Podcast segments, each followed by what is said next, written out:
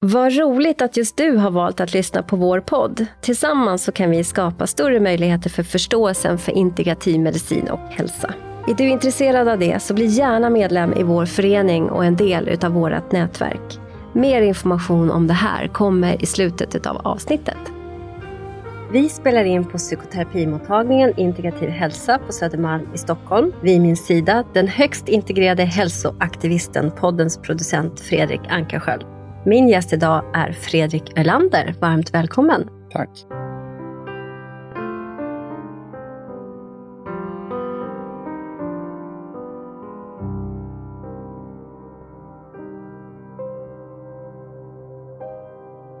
Fredrik, du har minst sagt en bred och omfattande bakgrund som jag ju vill att du ska berätta allt om idag. Men rent övergripande så har din karriärshistoria börjat som Östergötlands första lokalvårdare. Mm. Vilken titel du bär med stolthet. Ja. Jag är högst imponerande. Och därifrån så tog du dig till bank. Där slutade du. Jag tror att du var på bank i tio år. 20. 20 år var det. Mm. Mm. 20 år, men du slutade som marknadsansvarig på Swedbank. Därifrån så gick du till reklambranschen och där var du tio år. Ja, det kan ja. man, ja, det kan man, ja, men kan man, totalt sett så var jag nog där tio år. Ja. Okay. Mm. I alla fall så där var du en av upphovsmännen till Iprenmannen. Mm. Som vi i vår generation, 40 till 60-åringar, alla säkert känner igen. Själv var jag helt starstruck när jag mötte dig första gången, för Iprenmannen var liksom min... Ja, jag, jag, jag gillade Iprenmannen. Och därifrån sen så blev, gick du till Apoteksbolaget och blev marknadschef. Ja, det stämmer bra. Och sen till United Spaces som du byggde upp som VD. Vi har ju pratat lite innan vi möts nu och jag vet ju att på United Spaces så händer något som har en genomgripande förändring både professionellt som privat för dig. Det är liksom ja. där det börjar, så vill du berätta? Ja, det kan jag. När jag kom in på United Spaces som VD så var det i egenskap av att vända det företaget. De hade brottats med en hel del för stor kostym, för mycket kostnader, för lite intäkter under flera år. Och jag fick fria händer att ändra på det, eh, vilket jag gjorde. Och tillsammans med mina fantastiska eh, medarbetare så eh, lyckades vi vända hela den där verksamheten till något positivt, vilket var väldigt kul. Och sen var det dags för att ta nästa steg, för när ägarna såg att United Spaces skulle klara av att stå på egna ben och fötter så ville man expandera och vi skulle till Waterfront. Och då var det viktigt att vi byggde allting från grunden. Eh, och med tanke på att ägarna också var varumärkesstrateger så eh, började börjar vi i den änden, alltså började titta på varumärket. Vad, vad, står vi för? Vad är vi? Och vem pratar vi med? Och hur ska det vara? Och alltihopa det. Och det arbetet var jättespännande och, och vi gjorde det och lyckades ju attrahera rätt målgrupp och, och alltihopa. Men under den resan, det som blev så intressant, det var att ju mer jag jobbar med företagets grundvärderingar, så kände jag vikten av våra medarbetare och deras betydelse. Och när jag lyfte det då på ett styrelsemöte så menade ägarna på att det hade ingenting med individerna på företaget att göra, utan det byggde helt och hållet på namnet. Att det var ägarnas förtjänst. Då. Och då valde jag att lämna den organisationen. För jag kände liksom att här stämmer inte mina värderingar om människor, individer och deras ansträngningar att bidra till ett fint varumärke. Och det intressanta var att när jag hade lämnat så gick jag hem och så började jag fundera på hur det var i min relation. Och så började jag diskutera vår familjs varumärke, hur, vad vi stod för, vad vi var. Och jag och min fru var hur vi kunde matcha varandra och hur vi kunde hjälpa varandra och sådana saker. Och insåg väl efter ett tag att våra värderingar stämde ju inte alls längre. Vi hade ju alltså det här klassiska, barnen började bli stora och vi hade vuxit ifrån varandra och det fanns inget intresse från andra hållet att hitta tillbaka. Så då valde jag att eh, skilja mig eh, ifrån, även från henne. Då. Så under loppet av ett halvår så hade jag både slutat arbeta och slutat att vara make. Mm. Så, så um, du, du, det händer någonting professionellt, alltså i ditt arbete och det vet vi att det, liksom, det är ju där vi är ganska mycket mm. på dagarna, mm. som helt enkelt du tog med dig hem för att mm. du, det berörde dig så mycket och där upptäckte du att du hade samma inkongruens helt enkelt ja. även i din familj. Så du valde att skilja dig och gå vidare. Vad hände då? Men lite började fundera på, ja, för mig har det alltid varit viktigt att man lever som man lär. Eh, oavsett om det har varit när jag gått hem och tittat på min mamma och pappa och vår familj där, eller när jag har jobbat på olika arbetsplatser, så säger någon någonting så har det varit viktigt att man följer det. För jag är nog rätt duktig på att följa det. Om någon säger till mig att nu ska det vara på det här viset, så, eh, så går jag in och tittar på det och så följer jag det och så är jag väldigt lojal och följer de grejerna när det gäller regler och, och alltihopa. Då. Tills dess att jag kan hitta luckor. För jag, har, jag tycker själv att jag är, har inte alltid varit, men numera är sunt skeptisk emot mitt eget förhållningssätt med att vara eh, granskande i det jag också försöker vara lojal till. Då. Mm. Och det har ju då gjort att när jag tittar mig runt omkring, vad vill jag jobba med? vem vill jag vara? Vad ska jag stå för? Så känner jag att om jag ska kunna se mina tre söner i ögonen och när de blir äldre och de blir föräldrar och de tittar tillbaka på sin pappa, då, som i det här fallet är jag, då, så ska de känna att det finns en förutsägbarhet och alltid har gjort det. Och att, eh, att jag står för det jag säger och att jag har levt som jag lärt. Så att, att jag har varit eh, liksom en, en bra förebild är väl egentligen det, liksom, eller en klok gubbe eller vad man vill sammanfatta det som. Men att det landar i någonting som, som jag känner att jag kan vara stolt för och över. Mm. Det är mm. jätteviktigt. Mm, mm. Ja, det är det ju. Alltså det är Men ju det är verkligen inte lätt. Det, nej, det är det verkligen inte. det är en resa som heter duga. Ja, det tar ju aldrig ja. slut heller. Utan det är, vi lär oss ju mer och mer och mer och mer. Och mm. vi kan kanske inte liksom veta, eller vi vet inte allting, utan det handlar om att vara i process och tillåtas att vara i process. Mm. Men det är det jag tycker är så spännande. Mm. Jag känner att jag, att jag fortfarande är nyfiken. Eh, och det är det som driver mig i alltihop. Att jag vill lära mer, jag vill veta mer, jag vill leva längre. Jag vill liksom hålla mig frisk och, och klara av att göra alla de här sakerna. Det, det är en väldigt stark drivkraft som, som hjälper mig framåt eh, och som hjälper mig väldigt mycket liksom i min vardag. Eh, och för att klara av det så måste jag tillämpa mina egna kunskaper och hålla mig glad och på gott humör och, och liksom ta hand om mig så att jag orkar och klarar av allt det där mm. som jag säger att jag, att jag är och vill vara. Mm. Och vi känner ju varandra lite grann också. Mm. Så slås jag av att du har ju sånt kallat grit, alltså driv, riktning framåt. Alltså, du börjar, vi bara tar, du börjar som, nu vet ju jag att vi ska komma till det här med att du driver en integrativ hälsomottagning. Mm. Och jag vet ju att du från början var i, i begynnarnas, i tid, vad kallar man det för, i begynnelsen. Början, ja, men precis. Ja. så ville du in på läkarlinjen. Ja, alltså ända sedan jag var liten, så när folk har frågat ah, vad ska du bli när du blir stor, vilket var poppis på 60 och 70-talet, så, så svarar jag jag ska bli barnläkare.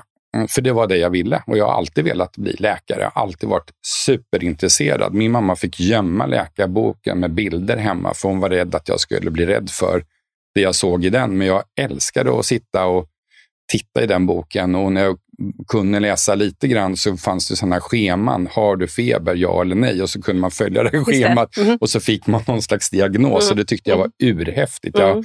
den sidan var väl utnätt skulle jag tro. Så att jag tänkte att jag skulle börja från början, för en läkare upplevde jag då, det här får man ju inte glömma bort, det här är ju 70-tal då, mm. då upplevde jag att det var högsta chefen på avdelningen och då tänkte jag att ska jag bli högsta chefen på en avdelning, då vill jag liksom lära känna alla människor. Och utan någon konstig, var jag nu fick det ifrån, då, så tänkte jag att då ska jag börja från början. Så att då ville jag eh, städa på sjukhuset mm. och börja städa avdelningen. För då tänkte jag att då kan jag gå lite undercover. Och då ska man veta att då var jag 14 år. Mm, just det, precis. Min flickvän mm. på den tiden, eh, hon eh, jobbade och eh, hon tyckte att det var så fruktansvärt tråkigt så hon frågade om jag kunde hålla henne sällskap. Så jag gick ju bredvid henne alla kvällar när hon gick och städade där uppe. Mm. Och till slut så tyckte chefen på städcentralen att, men Fredrik, du är ju ändå här och går bredvid hela tiden. Kan inte du ta ett eget städområde så kan ni mm. jobba tillsammans. Så det var så, så det började, bara, ja. genom din flickvän? Ja. Ja. Mm. 14-åringar Nej, hon, var, hon var faktiskt lite äldre än vad jag Aha, så att, okay. det var hennes mamma som tyckte att hon var lite bekväm, så hon skulle liksom börja från början. Hennes mamma var läkarsekreterare. Ah. Så att det var så eh, vi kom in i, i, i det hela. Då. Men mm. eh, jag valde ju att fortsätta, för jag tyckte att det var, det låter ju lite roligt, men jag tyckte att det var vansinnigt roligt att städa. Tycker du det fortfarande? Eh, ja. Är det rent hemma hos dig? Till och från. jag pluggar ju nu. Så att... okay. Men du, du, har, du gillar att ha rent och snyggt ja, runt omkring alltså, dig? Ordning och reda. reda. Så, ja. och jag, min mamma var ju sjuksköterska dessutom mm. och hon mm. har ju mm. sorterat mm. allting i färgordning och så, mm. så att det sitter väl Gör sjuksköterskor det? Det vet jag inte, men min jag mamma är sjuksköterska och du är också snart sjuksköterska. ja, precis. Ja, men dit ska vi komma. Nej, men, eh, så att, anledningen till att jag trivdes så bra på, på sjukhuset, det var just att jag fick sånt förtroende och jag var så stolt över att de litade på mig, att jag fick nycklar till avdelningar som ibland var stängda, för det var, kunde vara kontorsdelar. En del var det vårdavdelningar, ibland var det ju jourrum, allt möjligt sånt där. Och, och det var ju väldigt spännande att få gå runt och se allt det här och upptäcka och lära. Och man lärde sig nya namn och nya ord. och Så, här. så jag höll på med det ja, i tio års tid. Eh, gick jag där till och från och jobbade. Till och med sen senare i livet när jag började på banken så var det så fruktansvärt dåligt betalt på banken så jag tjänade ju mer på en deltidsstädning på sjukhuset än vad jag gjorde på heltid på Sparbanken. Mm. Vad började du som då? På banken? Ja. Jag klev in där, för min pappa tyckte ju, jag kom in stolt då på natur och jag ville ju bli läkare och mina föräldrar trodde ju inte att jag skulle klara av det, för det var matte, kemi, fysik och allt det där. Så att de avrådde mig eh, att gå den. Eh, Vad sorgligt. Ja, det var ju liksom, det är nog det största kanske misstag jag gjort när det gäller utbildningsbiten. Då. Men det mm. rättar ju till sig längre fram i livet. Sen, mm. Men, mm. Så jag gick ju två år social istället mm. och så tyckte min pappa att utan någon konstanledning så skulle jag läsa in sen årskurs tre. Det var ju helt idiotiskt. Jag vet inte varför jag lyssnade på det. Men sen hade vi i alla fall, eh, han ville inte att jag skulle fortsätta på eh, sjukhuset och städa. Så att eh, stolt som en tupp så tog jag min bankbok med ja, 1200 kronor på kanske gick in till personaldirektören på banken och sa hej, eh, jag är kund här, jag vill ha ett jobb. Och då skrattade de åt mig och så sa de, vad, vad är du bra på då? Och då sa jag, men jag är väldigt duktig på att städa. Och då sa han, men det ska du inte behöva göra på banken, så, utan det har vi folk som gör. Utan däremot kan du få räkna pengar. Och så började det. Så jag började räkna servicebox. Så att alla kasser som kom från ICA satt jag och räknade för hand på den Hur tiden. Hur gammal var du då? Då var jag 20. Mm. Var då. Mm. Och sen så hamnade jag in i ett traineeprogram som var poppis på den tiden. Och sen har jag gjort historia. Jag har varit på lån i utland och eh, jobbat som eh, finansvalp. Eh, som... Har du haft roligt? Ja, jag älskade banken. Alltså, mm. Det var fantastiskt kul. Mm. Var du bara på Swedbank eller var du på flera banker? jag har varit på, på den tiden hette det Östgöta Enskilda. Mm. Idag är det Danske Bank. Eh, den var jag på. Eh, sen eh, har jag varit på Sparbanken. Det hände ju rätt mycket på Sparbanken. De har ju bytt namn, tror jag, tio gånger under min tillvaro där. Ehm, så att vi gick ju tillsammans med Föreningsbanken och, och, och så här. Så det hände ju väldigt mycket. Och jag flyttade 1990, så flyttade jag från Linköping upp till Stockholm och började då på en låneinstitut uppe som heter Spintab och var eh, ansvarig för en grupp människor där. Och sen har det liksom snurrat vidare och så hamnade jag till slut på marknadsavdelningen där vi var två stycken som var ansvariga för den ena för varumärket och den andra för alla kampanjer. Och jag var ansvarig för alla kampanjer eh, som vi drev då. Och då, på den tiden hade jag, jag hade så mycket pengar så det fanns inte. Och det var jättespännande. Jag, varit med, jag var ju med och startade, när TV4 startade så var jag med och finansierade liksom vädret och, och TV4.se och alla de här. Jag har fått var med och träffat och gjort alla de här, var med när Loket startade, Bingolotto liksom, och, och Stadskampen och liksom alla de här grejerna. Det var, det, har varit, det var en fantastiskt rolig tid. Och jag är otroligt tacksam eh, mot alla de människorna som jag sprang på där. Eh, som, och del har jag faktiskt kontakt med fortfarande. Då. Kul, det låter jätteroligt. Ja. Det, det, är det vi ska ha. För det är ju ja. faktiskt någonting som jag själv försöker säga till mina barn. Att det, det, alltså de ska utbilda sig, göra någonting, välja någonting att arbeta med som är roligt. Ja. För man, vi är där så stor del av dygnet. Mm. Det säger jag till alla mina patienter också, särskilt de unga. Att ja. Välj något som är kul, något som är roligt. Ja, för att annars det påverkar i alla ramar. Mm. Apropå det vi kommer till sen när du är på United Spaces, mm. som du också tar med dig hem. Mm. Den förändringen. Ja. ja. Men gud vad roligt. Men sen måste vi ju gå in på Iprenmannen. Mm. Ja, alltså efter att vi har bytt chef ett antal gånger och vi hade massor med omorganisationer på Sparbanken så så kände jag att jag orkar inte en sån till. Och så var det någon som sa att om du inte ska bli kvar på banken resten av ditt liv så måste du sluta nu. Så då gjorde jag det. Så då fick jag jobb på... Du är responsiv på sånt som andra säger till dig. Mm. Vad händer i dig? Du måste ju ändå ha en process. Alltså nu är det psykoterapeuten som blir lite Ja. intresserad. Någon kastar på dig någonting. Du, må, du, du går ju inte bara och säger ja, ja, men då är, utan du måste ju ha någon sorts inre process med det här. Ja, ja. Eller? Ja. absolut. Jo, Ja. ja. I det här fallet så var det så att jag vet att jag ringde till min pappa. Mm. Eh, Och jag jobbar ju på banken för hans skull. Och så ringer jag till honom och säger att du, jag funderar på att sluta. Och då säger han, ja du får väl göra vad du vill. Jag bryr mig inte. Mm. Och då gick det upp för mig liksom att, men oj, här har jag liksom gjort det här för att du ska vara stolt och glad. Och jag skulle ju inte bli doktor. Alltså då, då hände det någonting ordentligt i mig. Så att, Så där har du också ett paradigmskifte och det var väl liksom lite sådär att jag kände att det var, jag ville göra någonting annat. Och så visste jag inte vad någonting annat var. Så att jag gick ju till min chef på Sparbanken och det var ju lite så här kaxigt. Jag vet inte var jag har fått den kaxigheten ifrån. Men då sa jag, jag måste tyvärr säga upp mig för jag har fått eh, jobb i en konkurrerande verksamhet, sa jag. Och de bara, vart ska du ta vägen? Nej, det kan jag tyvärr inte säga, det är hemligt. Så då fick jag ju gå på dagen med tre månaders lön och jag var supernöjd och tyckte, att wow, tre månader och inte behöva jobba var jätteskönt.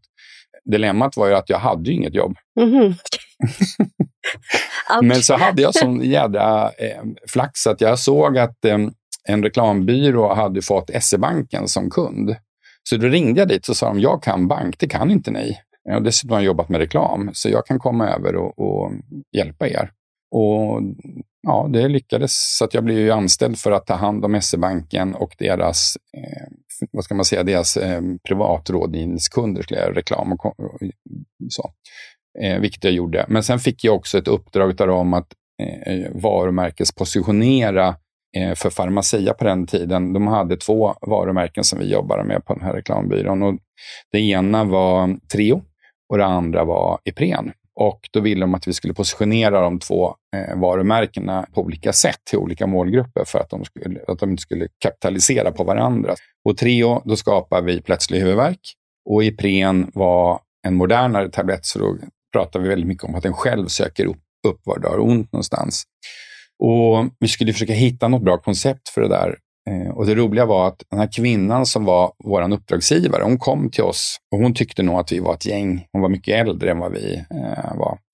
Och hon, eh, varenda gång hon kom så drog hon pitchen liksom hela tiden. Ipren är inte rent verksamheten. Bla, och så drog hon bara bla, bla, bla, bla, bla. Och när hon har gjort den 10-12 gånger och sen gått därifrån så var det en kille på byrån som hette Gustav som eh, sa, vet ni vem det här är? säger han då. Och så tar han fram gitarren och så säger han, jag är i pren. Och, så, och då skrek vi ju allihopa. Och där föddes idén och sen kom det, hur ska vi eh, visualisera det här? Och så jobbade vi jättemycket med de grejerna. Då. Så det var otroligt spännande. Sen blev ju eh, Ipren blev ju faktiskt eh, stämd för att eh, Alvedon gick ut och blev skitförbannade, för vi tog otroligt mycket marknadsandelar.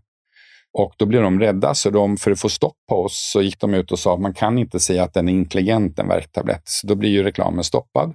Och under tiden gjorde de en reklamfilm med en farmaceut som stod och pratade om hur bra Alvedon var. Och då plötsligt, jag hade ju gått en utbildning i reklam, kom, reklam och kommunikation, så att då ringde jag till den där reklambyrån som hade gjort deras reklam. Så du, den här fantastiska farmaceuten, vilket apotek jobbar hon på? Hon bara, nej, nej, nej, det är en skådespelare. Jaha, okej, kan man anlita henne? Ja, absolut. Ja, men vad bra, tack snälla, hej då.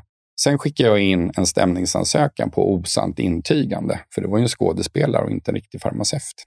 Och då blir det deras reklamfilm stoppad. Och sen var hela det där kriget igång och så hoppar de på oss igen.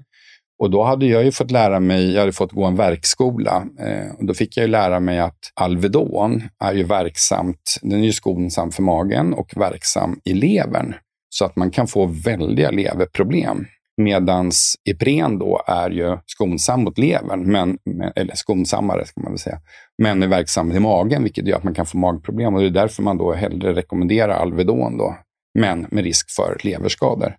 Och vi drev, det blir sånt tjafs mellan oss att vi, vi, jag drev det ganska hårt. Så numera är det ju faktiskt en varningstext i Alvedon på att man kan få leverskador. Mm. Så det var en, en, en, ja, så det var en, Mm. en, så där började väl hela min läkemedels Mm. fundering Med ett stort vad... intresse, för du hade ju ditt intresse redan från tidig ålder. Så att jag tänker, Ja. du hade ju säkert gjort mycket tankearbete som ändå liksom någon Ja, en annan... del har gjort, men här Ja. kom nog det här med läkemedel in. Är det bra? Är det dåligt? Kan man liksom äta läkemedel hur som helst? Finns det biverkningar? Ah. Ja, ja, ja. Finns det biverkningar? Det hade jag ingen koll på då. Och nu ska man komma ihåg att i tiden så var väl jag kanske runt 35, kanske något sånt, 40, där någonstans. 40 var jag kanske.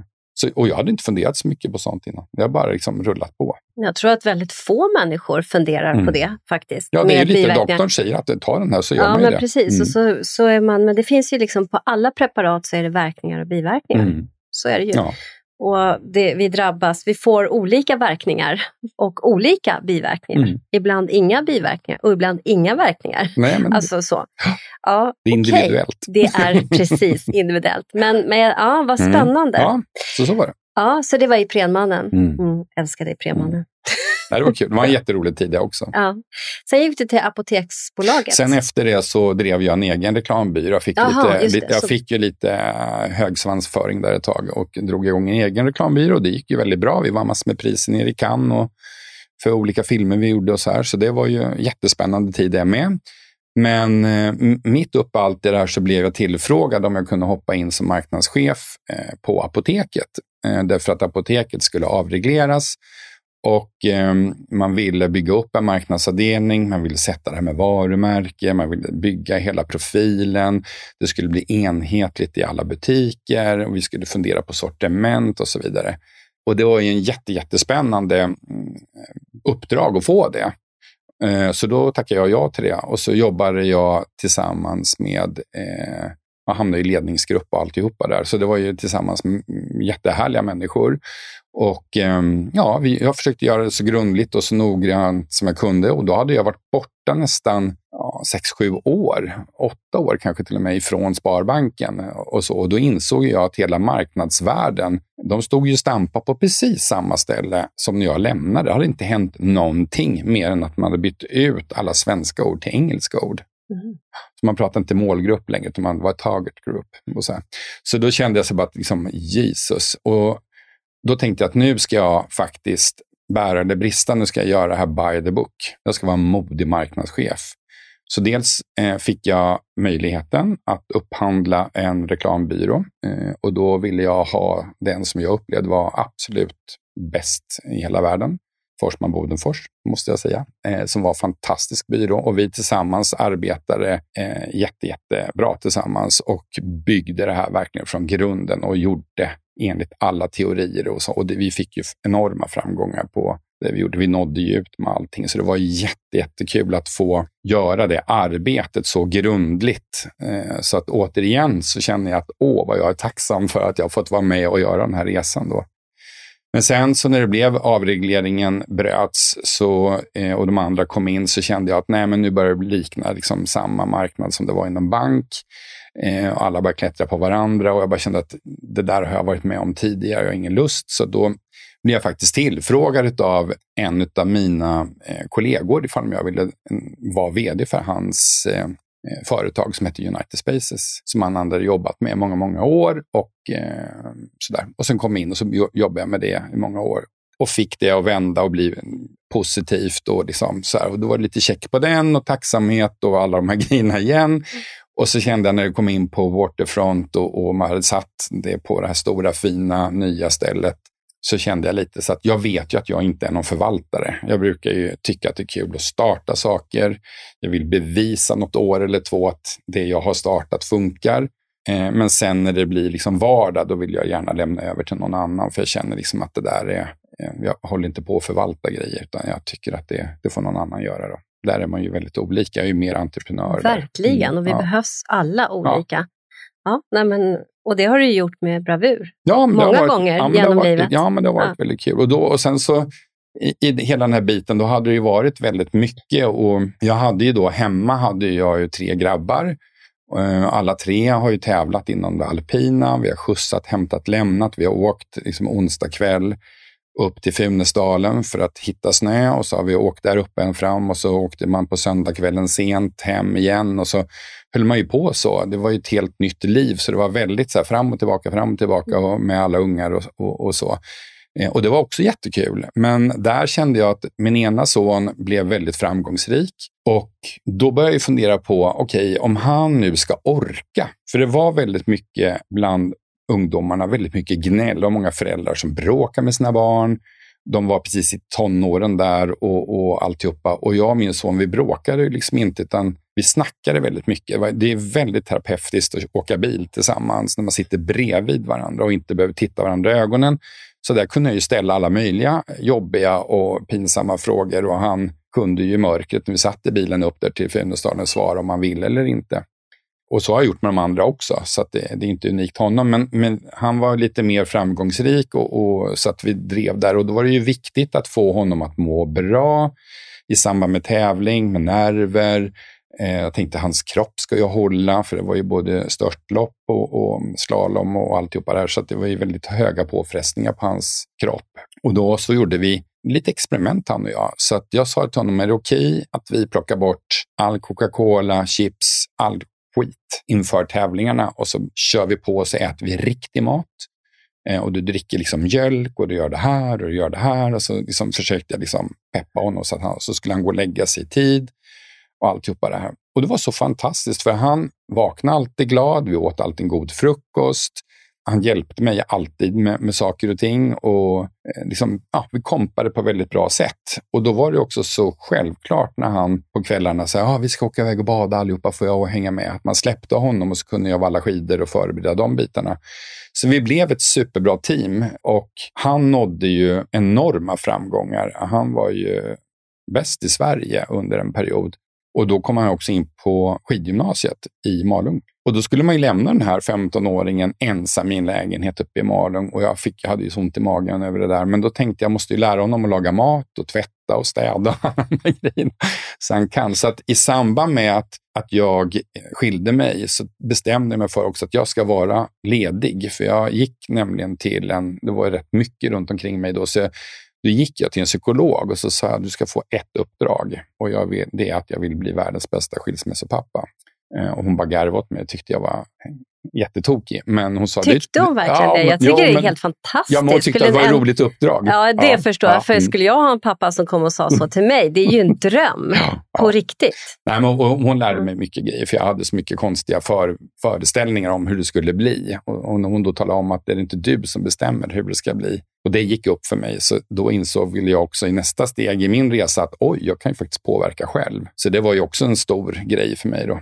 Eh, så nej, genom, ge, egentligen genom ditt, din stora kärlek till dina söner, ditt mm. engagemang mm. till dina söner så börjar det här med en förståelse. Du hade ju också ett intresse redan innan, men alltså det här med kroppen, kosten, ja. sömnen, det psykologiska tänker Absolut. jag. Alltså, jag vill bli världens bästa skilsmässopappa. Mm. mm. Alltså vad är det för någonting? Jo mm. men det är ju hur agerar jag, hur mm. interagerar jag, omhändertagande, mm. om, alltså det är så mycket i det. Ja, så det är ju fantastiskt. Fortsätt. Ja, och, och, jag har alltid varit så här att alltså i vår familj, det vi gjorde väldigt bra i vår familj, det var att vi kunde driva familjen AB på ett fantastiskt sätt. Du och din exfru? Ja, mm. och där var vi nog, eh, vi var nog eh, liksom bland de bästa på det. Vi var väldigt duktiga på det. Vi hade också delat upp väldigt mycket, så jag skötte allt som hade med sjukhus och sjukvård och, och, och sådana saker att göra och skolan. Eh, så att jag tog ju hand om skolan och allt det och sen eh, om barnen skadade sig, vilket de gjorde under en period. Så, eh, de kände igen mig till slut på Astrid Lindgrens barnsjukhus och bara “Hej Fredrik, vem kommer du med idag?” Det var verkligen knäppt ett tag för dem. Eftersom de tränade så mycket så var det olika mm. grejer. Nej, men jag tror att vi alla föräldrar vet att vi har våra perioder när barnen skadar sig ja, jättemycket. Ja. Men det gjorde ju också att jag kom väldigt nära mina barn mm. och jag är ju liksom, om många kvinnor är den här vad kallar man det för, vargmamman, så är jag ju fasken vargpappan då, för att mm. eh, mina barn går före allting annat då, på gott och ont. Men det gjorde ju också att i skolan eh, så märkte jag ganska snabbt att det var någonting med, med alla tre egentligen som eh, haltade. Liksom de, de var väldigt omtyckta av lärare och alltihopa det, men de hade problem med sin inlärning. Och då blir man ju lite så här orolig, för man liksom, skolan är ju viktig och man vill ju att barnen ska få in de här grejerna. Och både jag och min före detta fru jobbade ju väldigt, väldigt mycket och vi hade mycket engagemang. Sen när vi skilde oss blev det ännu mer det här, vem ska göra läxorna och vem kan hjälpa och stötta? Och, och jag tog ju på mig hela läxläsningsbiten och kände att ska jag överleva så måste jag få mina barn att förstå vad de måste göra då. Och då började jag läsa på eh, olika saker och då kom jag på att oj, maten, alltså hur vi äter, våra rutiner, hur vi sover, liksom, hur vi tar hand om det. Alla skador inom, de spelade fotboll på somrarna, alla skador som blev runt omkring det och sådana saker. Hur, hur kan jag optimera? Hur kan jag börja titta på de här grejerna? Hur kan jag få dem att må så bra som möjligt? Då? Och samtidigt hålla huvudet. Alltså jag vill ju, precis som vi var inne på förut, att det ska vara roligt. Jag vill inte att mina barn, andra barn gick iväg och var ledsna och de ville inte och det var tvång från föräldrarna och hårda ord och liksom sådana saker. Och jag kände att jag ville att mina barn ska, jag sa ni får göra precis vad ni vill så länge ni tycker det är kul. Men tycker ni inte det är roligt, då slutar vi. Men vi slutar inte idag, utan vi slutar när terminen är slut. Och sen behöver du inte göra det mer. Men så lite uthållighet var de tvungna att visa ja, att de ja, hade. Då. Visst, och det är ju också någonting man ja. faktiskt behöver lära sina barn. Ja. Mm. Och då kommer jag ihåg att jag stod på en fotbollsplan tillsammans med min ena son som var där och spelade. Uh, och han mötte AIK och vi uh, stod där och uh, de spelade framåt. Det var en ganska tråkig match. Det hände inte speciellt mycket. Och så här, jag gick åt sidan och ringde en kompis som bor i Göteborg som då säger till mig att Åh, det måste vara världens lyckligaste för att nu startar man upp en helt ny utbildning i Stockholm. Och hade jag bott i Stockholm hade jag ju gått den alla dagar i veckan. Och jag bara, vad är det för någonting? Ja, men det är något som heter funktionsmedicin. Och jag bara, va? Vad är det? Men du kan gå in och läsa. Så gjorde jag det. Så på Funktionsmedicinska institutet eh, började jag läsa. Jag kommer så väl då att jag ringde till han som äger det och sa bara att här är alla mina pengar, ta dem med detsamma för jag, det här ska jag gå. För jag var livrädd att de skulle ta det ifrån mig. Så jag gick eh, alla de här olika stegen som där han hade byggt upp. Man skulle läsa någon bok, bok om paleo, sen skulle man vara näring. Och för den som lyssnar då kan vi ju säga att paleo är ju stenålderskost. Ja, mm. precis. Ja. Att man mm. äter som ursprunget. Liksom, mm. och så här. Och då hade han skrivit en bok om det och sen så eh, tittade vi på det här med näringen och så blev man kostrådgivare. Så var det mycket träning och så var det funktionsmedicin och näringsmedicin. Och så här.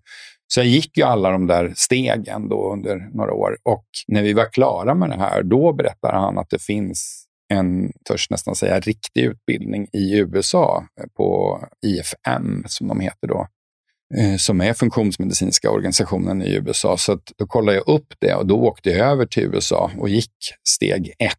Och sen åkte jag över något år senare och gick steg två. Och sen skulle jag läsa det sju steg så jag skulle gå vidare då. Men sen kom den här förbaskade pandemin. Så att eh, då kom jag inte vidare, men jag ska slutföra det då, har jag tänkt. Då. Men där läste jag och drog igång då 2016 eh, hälsomottagningen och började ta lite patienter så där smått och, och har varit väldigt noga då med att följa alla vetenskapligheter. För att eh, alla de här referenserna som vi fick i skolan av eh, Funktionsmedicinska institutet jag läste dem och så försökte jag liksom följa dem så att jag hela tiden skulle ha det här vetenskapliga och beprövade erfarenheten med mig. Även om jag var oerfaren så skulle jag ha något att falla tillbaka på så att jag inte lurade någon. Och det var viktigt för mig att man inte satt hemma eller i någon källarlokal utan att det skulle vara på riktigt, att det skulle vara en riktig mottagning. och så. så jag var, jag var liksom nästan överseriös i det där och eh, drev på det. Men eh, ja, jag fick ihop nästan 700 patienter eh, som jag jobbade med. Och eh, de som gjorde och följde det jag kom med, de har ju alla vittnat om att de har fått resultat, vilket var väldigt kul. Och då började jag ju fundera på det här med funktionsmedicinen. Därför funktionsmedicinen är ju väldigt spännande men, och den går ju ut på att man tittar på vad är den bakomliggande orsaken. Man ställer frågan varför. Var? Ja. Och det har jag gjort hela mitt liv. Vad än jag ska lära mig så jag frågar, men varför är det så? Då? Varför säger du så här? Varför? Varför? Jag har ju varit en mm. riktigt jobbig människa för att jag alltid har velat det. För att jag tänker att om jag förstår varför, då blir det så tydligt på vad jag ska göra. För om du talar om, Fredrik, det är så här och då blir det, om det är logiskt, då är det inga problem för mig att utföra det. Men om jag frågar varför och du säger jag har ingen aning, då tänker jag nej, då spelar det ingen roll. Så jag måste veta det här bakomliggande. Så jag började jobba väldigt mycket med det, men sen kom jag in på det här med näringen och eh, har ju då gått på väldigt mycket sådana utbildningar i olika företags eh, regier. Och där har det varit lite för mycket halleluja i eh, att eh, ta ett tillskott och allting blir jättebra. Eh, och så jag har ju även där känt att mm, alltså, nu slår det åt andra hållet. Nu blir det väldigt mycket eh, åt det här. Så det måste ju finnas en balans där också. Så då började jobba med, med de tillskottsföretagen som hade vetenskapliga studier på sina produkter. För det blev viktigt för mig. Och många av mina kollegor och de, de började starta upp egna tillskottsföretag, eh, vilket jag tror att bara det i sin tur är en heltidstjänst och man måste vara väldigt, väldigt duktig och ha, det är väldigt dyrt att göra det om det ska bli på riktigt och det ska ha den höga kvaliteten.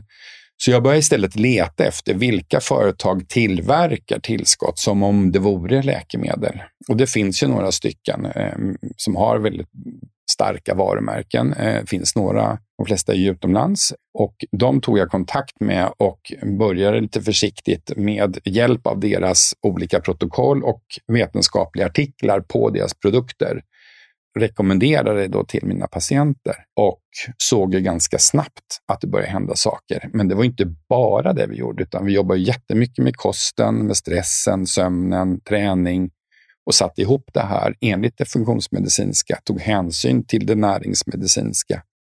Och jag har ju aldrig varit främmande, eftersom jag är så pass nyfiken, så jag har aldrig varit främmande för att om någon kommer till mig och säger att ja, jag går till en healer, så tänker jag att ja, det är säkert jättebra för den personen. Jag jobbar ju inte med det, men det är säkert bra för den personen. Om de känner att de får ut något vettigt av det och, och känner att de har ett förtroende för den personen så bidrar det säkert med något gott. Då. Så jag försöker liksom tänka in även den helhetsbiten. Då. Att möta um, den människan där den... Ja. Det är väldigt respektfullt. Ja, för det, jag tycker det finns en väldigt fin grej i funktionsmedicinen som är själva kärnan. Och det är att en funktionsmedicinsk terapeut läkare eller sjuksköterska ska ta hänsyn till personens individuella fysik, eh, det fysiska, psykiska och det andliga. Mm. Och jag tycker det så Heter det det andliga? Ja. Inte det existentiella, Nej, utan det, det andliga? andliga. Mm.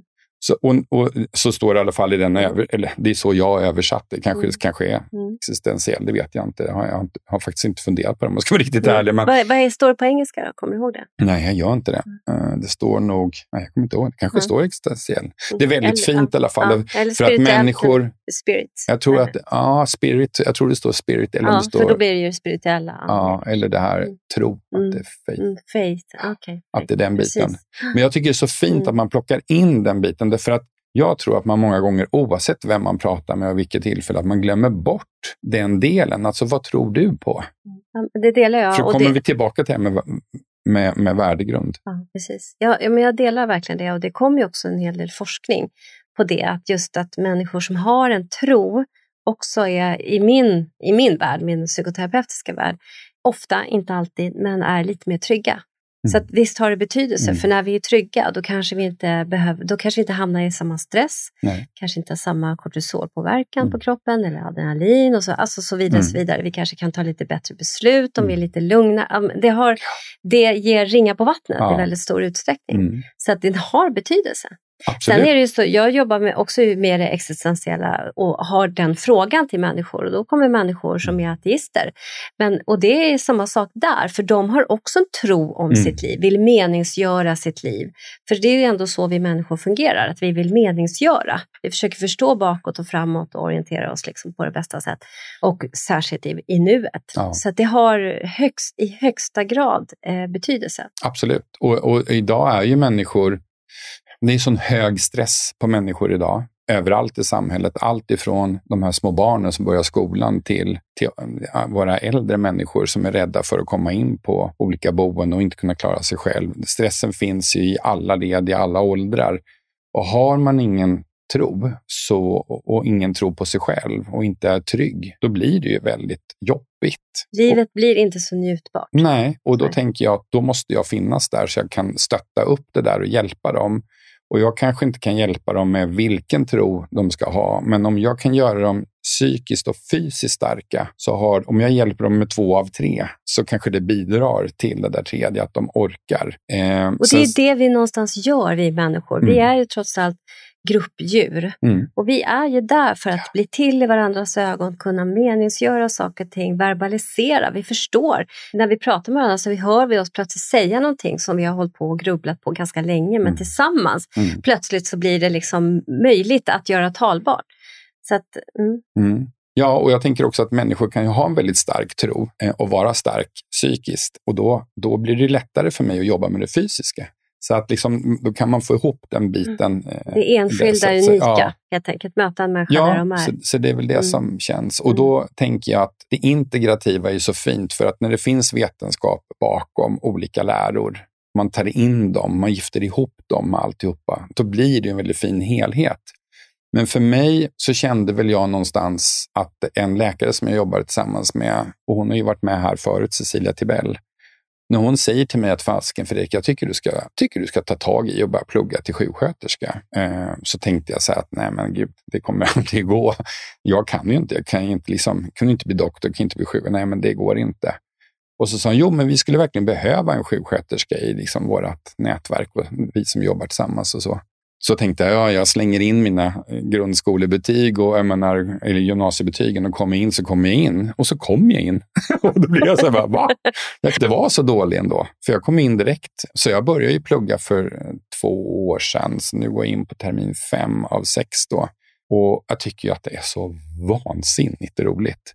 Och nu får jag det här som jag tycker är så fint. Nu får jag skolmedicinen som en grund och förvaltar jag det rätt så får jag också min legitimation. Och då blir ju hela den här skolmedicin, näringsmedicin, integrativ medicin och eh, integrativt det blir ju liksom en helhet som, som jag tror och hoppas att mina patienter ska känna av att de verkligen får både tiden och kraften från mig med alla de här erfarenhetsområdena. Och det är det jag har strävat efter. För någon gång för länge sedan så gjorde jag en övning tillsammans med en, en kompis som hade gått en NLP-kurs där man ska programmera om sig. Och då, och då hade hon gjort en, en, en, gjorde hon en övning med mig som gick ut på, som hon kallar för tratten, som gick ut på att man skulle då få ner fem, sex ord på ett papper och så skulle det identifiera vem man var och vad man nu skulle bli och vad man skulle jobba med, vad som var mitt livsöde. Och jag gjorde det där lite så. Men där kom det fram typ att jag skulle vara en klok gubbe som jobbade med hälsa och lite sådana grejer. Och, det, och jag har bara skrattat åt det så många gånger, för det har nog legat till grund till väldigt mycket när jag bytte karriär helt och hållet och bytte spår. Det har blivit så. Mm. Det har tagit tid, men det har blivit så. Och jag är på väg åt det. Jag är inte färdig än, men eftersom jag är nyfiken så tänker jag att det här ska jag hålla på länge. Mm. Ja, det är så spännande. Och jag, eftersom jag, alltså vi, vi är lika men ändå olika, men just det här att gifta ihop de här två olika världarna, Mm. det är så verkningsfullt Mm. för både sig själv, apropå det du har berättat om dina söner och ditt engagemang för dem, för dig själv, du vill leva länge, du vill bara liksom, vi, må bra, kunna njuta av livet och skaffa dig kunskaper. För mig, jag, det, jag går para, har gått parallellt med dig också eftersom mitt stora intresse, eller ska man säga, inte bara, men mina barn var ju liksom en wake-up call väldigt Mm. mycket för Även om mitt också intresse hade liksom startat redan tidigare, långt tidigare, men det blev där det blev liksom nu. Ja. Gå all in i det här för att mina barn hade utgångslägen som jag behövde liksom hjälpas åt. Och min, min, pappan till mina barn var också intresserad av det här så att vi liksom kunde göra det här tillsammans. Mm. Han var jätteintresserad och vi kom lite från olika håll, och vilket också blev, han kom mer från det alternativa hållet, jag kom från det skolmedicinska. Och då blev det det här giftet mellan de här två, det är så kraftfullt. Mm. Så det är ju någonting som är mitt stora engagemang, är att få ihop de här världarna, därför att det finns inget motsatsförhållande. Nej. Det finns inget motsatsförhållande, det är någonting som är liksom skapat ur vad det nu är för någonting. Behöver Jag, ja. tänker att det så, jag- tänkte väldigt mycket på det när jag satt och pluggade i, eh, under pandemin. För jag hade i mitt tycke lite tur. Jag började läsa precis när pandemin blev som värst. Eftersom jag är en social och eh, sällskapssjuk människa så kunde det inte bli bättre för mig. Därför att alla mina vänner och andra människor som jag tycker om blev ju inlåsta. Så jag visste att de kommer inte göra något roligt, så jag kan verkligen 100% fokusera på att plugga. Så att jag fick ett och ett halvt år med 100% fokus på skolan, för ingen annan tyckte jag gjorde något roligare än vad jag gjorde, så att det blev ju jättebra för mig. Men under den biten när jag läste, så det finns ju någon konstig uppfattning att funktionsmedicin är på ett sätt och skolmedicin är på ett annat. Och så vill man gärna bygga någon form av konflikt däremellan. Och jag skulle vilja hävda att det finns ingen konflikt däremellan. Även om de funktionsmedicinska instituten och en del av mina kollegor försöker lägga det mot varandra, så tänker jag så här att det jag får lära mig som sjuksköterska, det är ju det här personcentrerade. Vi ska se hela individen, vi ska jobba i team, vi ska ta in helheten. Man nämner alla de här punkterna som vi i funktionsmedicinen har på våran amanes, kan inte jag säga, am, vad heter am, anamnes. anamnes. anamnes. Ja. Eh, så eh, märker jag att när jag kommer inom sjukvården, för nu har jag varit ute och praktiserat, och då ser jag att de, de går. Den stora skillnaden är att i skolmedicinen så tar man sig inte tid. Man får inte, man kan inte, man hinner inte ta tid till att fylla i alla de här grejerna. Men det är samma frågor. Och skillnaden är att när jag träffar en person första gången så gör jag det i två timmar. Och då har de ju fyllt i det här hemma och skickat in sina åtta dokument till mig så jag kan sitta och läsa på. Den förmånen har man ju aldrig, varken som patient eller som i mitt fall då sjuksköterska, när man träffar en patient inom vanlig vård. Utan det är ju ett helt annat tempo, en annan Ja, som de sa till mig, Fredrik, här optimerar vi inte människor. Här gör vi enligt protokollet och så hoppas vi att det går bra. Och, och det är det jag någonstans känner att det är väl lite där det blir tok. Vadå protokollet? Alltså det finns... Och du vill ju optimera människor. Jag vill ju optimera. Jag vill ja. att alla ska må så, alltså jag vill att alla ska må så bra de bara kan där de befinner sig.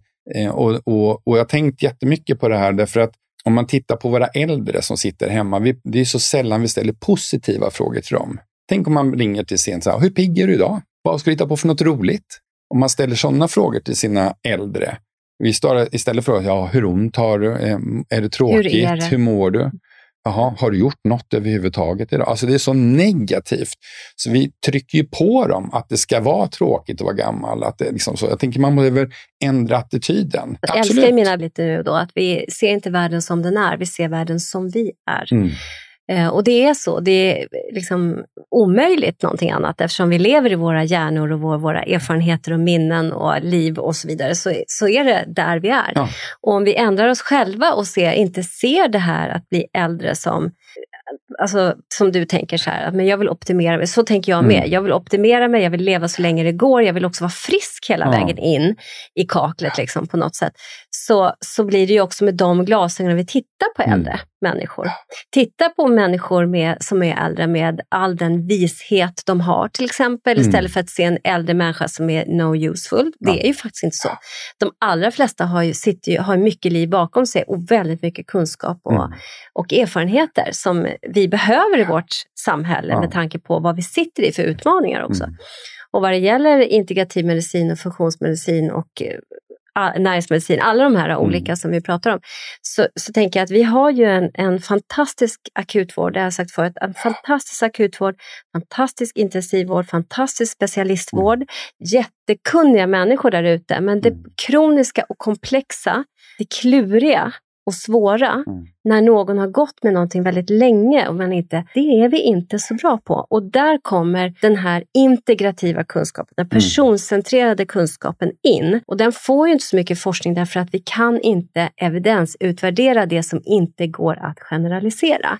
Och där måste, det handlar ju liksom om den här, gå tillbaka nästan till läkekonst, ett, en vård. Och någonstans måste jag säga att jag tycker ändå att vi sjuksköterskor faktiskt, vi drillas ju in i det där. Jag är utbildad mig på Sofiahemmet. Jag tycker mm. det var en fantastisk skola och mm. fantastisk utbildning. Där vi liksom så här, okej, okay, du får all den här informationen på rapporten. Sen går du in till patienten och lyfter på täcket, tittar på dem, mm. upplever dem, luktar på andedräkten, tar i handen, mm. känner hur känns handen? Är den svettig? Är den kall eller varm? Hur mm. ser blicken ut? Mm. Vad säger patienten? Och så vidare. och så vidare. Och där börjar vi fånga och det är vi riktigt bra på, vi sjuksköterskor. Ja. Mm. Ja, verkligen. Och det, det är ju min erfarenhet också. Ehm, jag har ju några sådana, eller jag har ett exempel som, jag, som bara poppar upp i huvudet just nu. Jag fick ju möjlighet att vara inom akutpsyk då på min fem veckor på min praktik.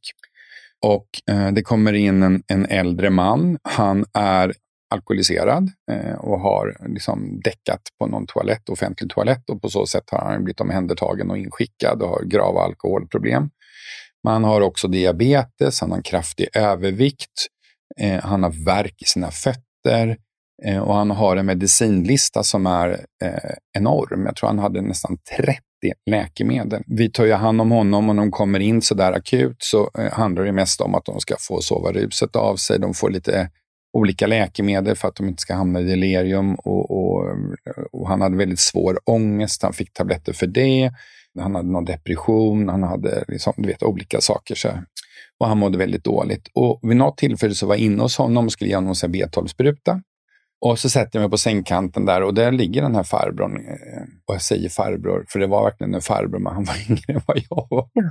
Mm. Och så frågade jag honom, hur är det? Och då så tog han min hand och så började han skaka, liksom hela handen och så här, åh, jag har så svår ångest. Och så, ja, men du vet, ångest går ju över, det är inget farligt. Det är obehagligt, men det är inget farligt. Ja, och så pratade vi hit och dit. Och, och han hade så här, åh, jag har så jag känner mitt hjärta och jag får så här. Och så sa men, och det var hjärtat hela tiden. Och så sa men om du vill, vi kan ju ta ett EKG så kan vi se liksom hur det är. Så, så att det inte är något som pågår där nu när du har kört på så pass hårt som du har gjort nu under en period. Då. Så vi, vi gör ett EKG på honom. Då fick ju jag träna på det också. Så alla var ju positivt inställda till det. Då. Så kommer han in på behandlingsrummet och vi lägger honom där och vi ska liksom knäpper upp skjortan och liksom vi tar av strumporna och alltihopa. Då har han på vägen in sagt att Åh, jag kan nästan inte gå, jag har så fruktansvärt ont i mina fötter. Ja, jag har inte fått mina värktabletter för det här, för det tror jag ni har missat. Jag har så ont i mina fötter. Ja. Så då tänker jag, så, ja, när vi ändå ska ta det här, så kan man ju titta på fötterna. Jag ska sätta dit diodrarna nere på eh, anklarna och tar av honom strumporna. Och då har han inte klippt sina tånaglar på ett år. Mm. Jag tror att de är någonstans, jag tror att de var cirka sju centimeter långa. Oj. Och ligger vikta ut med hela oh, tåraden. Där naglarna då har vuxit in i skinnet. Och då mm. tänker jag så här att tacka sjutton för att han har ont i sina fötter. Mm. Det är ju tånaglarna som gör ont varje gång han ja, går, för det skär just. in i skinnet. Ja. Han är så tjock så han kan inte böja sig fram och klippa tånaglarna själv. Han behöver hjälp med det här. Han har ingen bostad, mm. Mm. så det finns mm. ingen människa i hans område som varken tittar till honom eller någonting. På ronden, när han har gått, så tar jag upp det här med vår överläkare, en psykiatriker, och säger att jag vill bara påtala om att jag som student har sett att han har väldigt ont i sina fötter. Och ni har ju själva sagt att vi ska se över läkemedelslistan. Och jag tänker att man kan ta bort de här tre läkemedlen som jag upplever är kopplade direkt till att han har värk i sina fötter. Om vi bara kan ge honom lite medicinsk fotvård så kommer det där säkert bli mycket bättre. Och då kommer hans blodtryck att sjunka. Det är alla de här grejerna, följdeffekterna som mm. blir. Och här kommer då problemet. Då säger den här läkaren till, till mig då så här. Ja du Fredrik, säger han så här. Det finns ett litet problem. Det är så att nu tillhör ju han då primärvården. Om jag skulle skriva in det här i hans journal så kommer läkaren på vårdcentralen bli asförbannad på mig. För det är inte min sak att påtala att han har långa tånaglar. Så det får nog den doktorn upptäcka själv. Mm. Det, alltså det, man och då sa men, men patienten då? Ja, ja, du får väl prata med patienten att han tar upp det. Ja, men två, han, ett, han skäms. Två, han är alkoholiserad. Tre, han mår inget bra. Han har svår ångest. Alltså han kommer aldrig varken komma ihåg eller tänka på det. Han har inte sett sina fötter säkert på flera år. Nej, men det var ingenting vi gjorde på, på den psykiatriska mm. avdelningen.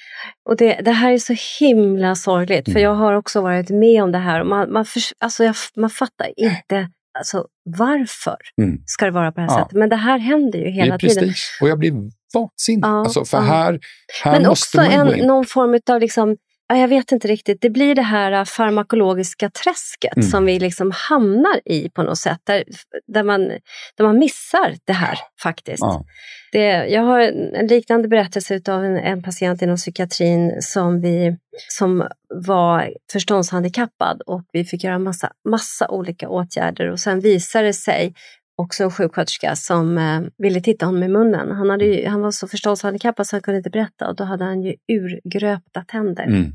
Så när han väl fick komma till en tandläkare och då var det här åtgärdat så var han lugn som denna lilla mm. nallebjörn han var innan. Mm. Alltså just det här att titta, lukta på andedräkten, mm. mm. titta, ta på patienten, lyft på täcket, ta av strumporna. Det är jätteviktigt. Man pratar ju många gånger att eh, våra äldre inte har någon aptit, att de tappar aptiten. Och eh, jag har ju varit på ortopedavdelningen eh, och, och hjälpt till eh, i 15 veckor. Då. Och där var det väldigt mycket där att de sa till oss att eh, på eh, kursen innan då, alltså, att glöm inte bort munnen. Och då har jag pratat med många av de här äldre och sagt att eh, hur är det med, är det dina egna tänder och så vidare. så här. Många hör dåligt. Många skäms för att man har eh, inga egna tänder och så vidare. Vilket gör att ibland skulle man behöva stoppa in fingrarna och dra lite i de där eh, tandraden för att se vad det är. Vi hade en liten tant i Lura som vägrar att äta, för hon var inte hungrig, sa hon. Och när vi efter tre dagar kom på att hon hade, hennes dotter sa nämligen att hon hade eh, proteser i munnen, och de hade inte varit uttagna på, jag tror, vet, hur många dagar som helst.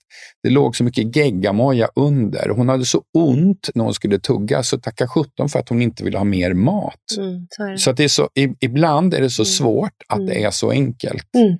Exakt. Att vi ska ta tag i de här mm. enklare grejerna, mm. tvätta, skölja och bara mm. se till att det blir superbra. Och där är ju vi sjuksköterskor, vi har ju svart bälte i det, omvårdnaden. Ja. Jag vet många läkare som är om så kring sig och fantastiska, men det är vi som är mm. oftast väldigt, väldigt mm. nära patienten. Och det, det gör skillnad om vi har tiden, mm. om vi är nyfikna mm. och undrar varför Absolut. är det på det här sättet. För det mm. finns nästan alltid en förklaring. Och det är det jag tycker är så kul, att få komma ut nu med mina andra kunskaper i ryggen. Att vara ute och praktisera och se. Jag kanske kan tänka eller påminna eller samarbeta med någon annan se de här andra grejerna och ta reda på och inte bara nöja mig med att det är på ett sätt, utan ställa den här frågan, varför? Och det tycker jag är så himla roligt, för att jag gick med i föreningen för integrativ medicin, som det hette då. Mm. Eh, nu heter det Föreningen för medicin, eh, integrativ medicin och hälsa. Där var det fortfarande det här uppdelande. 2012 var det. Det var mm. mycket uppdelat idag, nu, bör, nu har vi ju ett nätverk och vi mm. börjar ju, vi, eller börjar, vi samarbetar ju i nätverken. Mm. för att kunna ge person, alltså människorna som söker hjälp, som mm. oftast har gjort allt annat inom den traditionella hälso och sjukvården, så kommer ju så småningom till oss som är pri privat. Vi, jag tycker att det här borde finnas inom, jag skulle vilja vara med och reformera hela landstinget, ja. både den somatiska och den psykiatriska utifrån vår kunskap mm. som vi har, som ja. faktiskt är forskningsbelagd. Och som, ja. Eh, så att eh, mm, det finns mycket att prata om och jag har ju faktiskt egentligen lite fler frågor till dig, mm. men eh, vår tid börjar rinna ut. Så att jag tänkte fråga dig så här, dels om jag får bjuda in dig igen. Ja, jättegärna. Tack, för det vill jag verkligen. Och jag vill väldigt gärna bara slänga på dig då att jag skulle prata om eh, magen och mm. hjärnan. Ja. Den kopplingen. Oh, jag har Gut-brain. Världens bästa historia där. Kan vi, ta, kan, kan vi ta det som en cliffhanger till vår nästa avsnitt? Mm. Och så, men så vill jag fråga dig innan vi avslutar, om det är någonting som du känner att du skulle vilja ta upp idag innan, som du känner att det här vill jag säga innan vi avslutar? Ja, det finns en sak som jag tänker när det gäller hela, oavsett om det är skolmedicin, funktionsmedicin, näringsmedicin eller den integrativa medicinen. Det är att man som både patient eller som, som utförare, att man ifrågasätter, att man sunt ifrågasätter, är det här bra? Är det här det bästa man kan koppla ihop? Därför att jag tänker, jag läste en artikel precis när jag gick hit om en kvinna som hade mött några Eh, som hon då klassade som alternativare. Eh, och det här var inga, det här är jätteduktiga människor eh, som har jobbat med funktionsmedicinskt tänk. Eh, och de har, utförarna har inte frågat patienten tillräckligt mycket vad hon vill, hennes förväntansbild och hela den biten.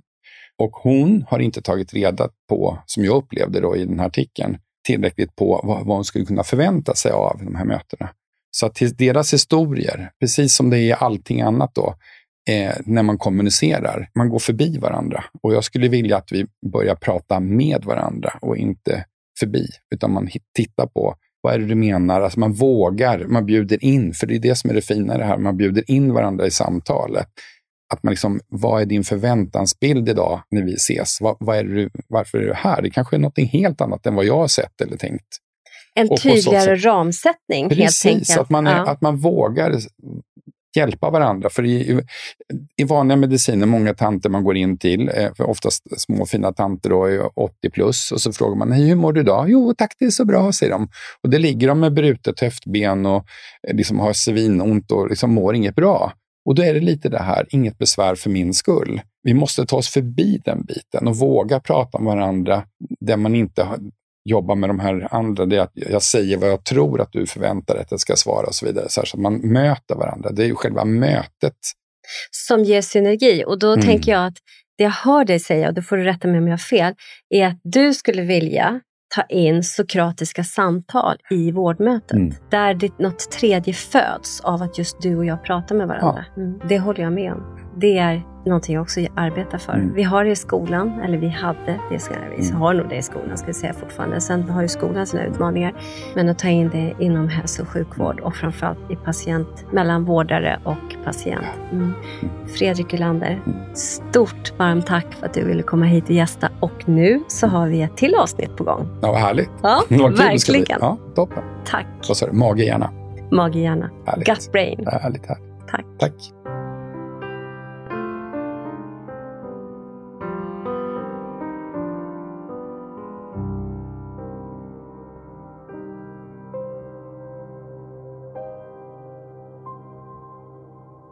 Både och istället för antingen eller, en podd om integrativ medicin och hälsa är skapad och drivs av Svensk förening för integrativ medicin och hälsa, FIM.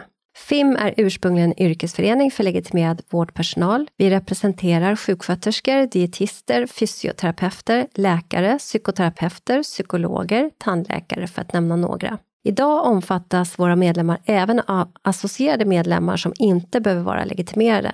Föreningens arbete vilar mot den vetenskapliga grund för integrativ medicin och hälsa som finns, såväl svensk som internationell och på systemisk förståelse av människan i sin miljö. Vår förenings arbetssätt har hittills varit att arrangera konferenser, seminarier och folkbilda genom att sprida information, exempelvis via sociala medier.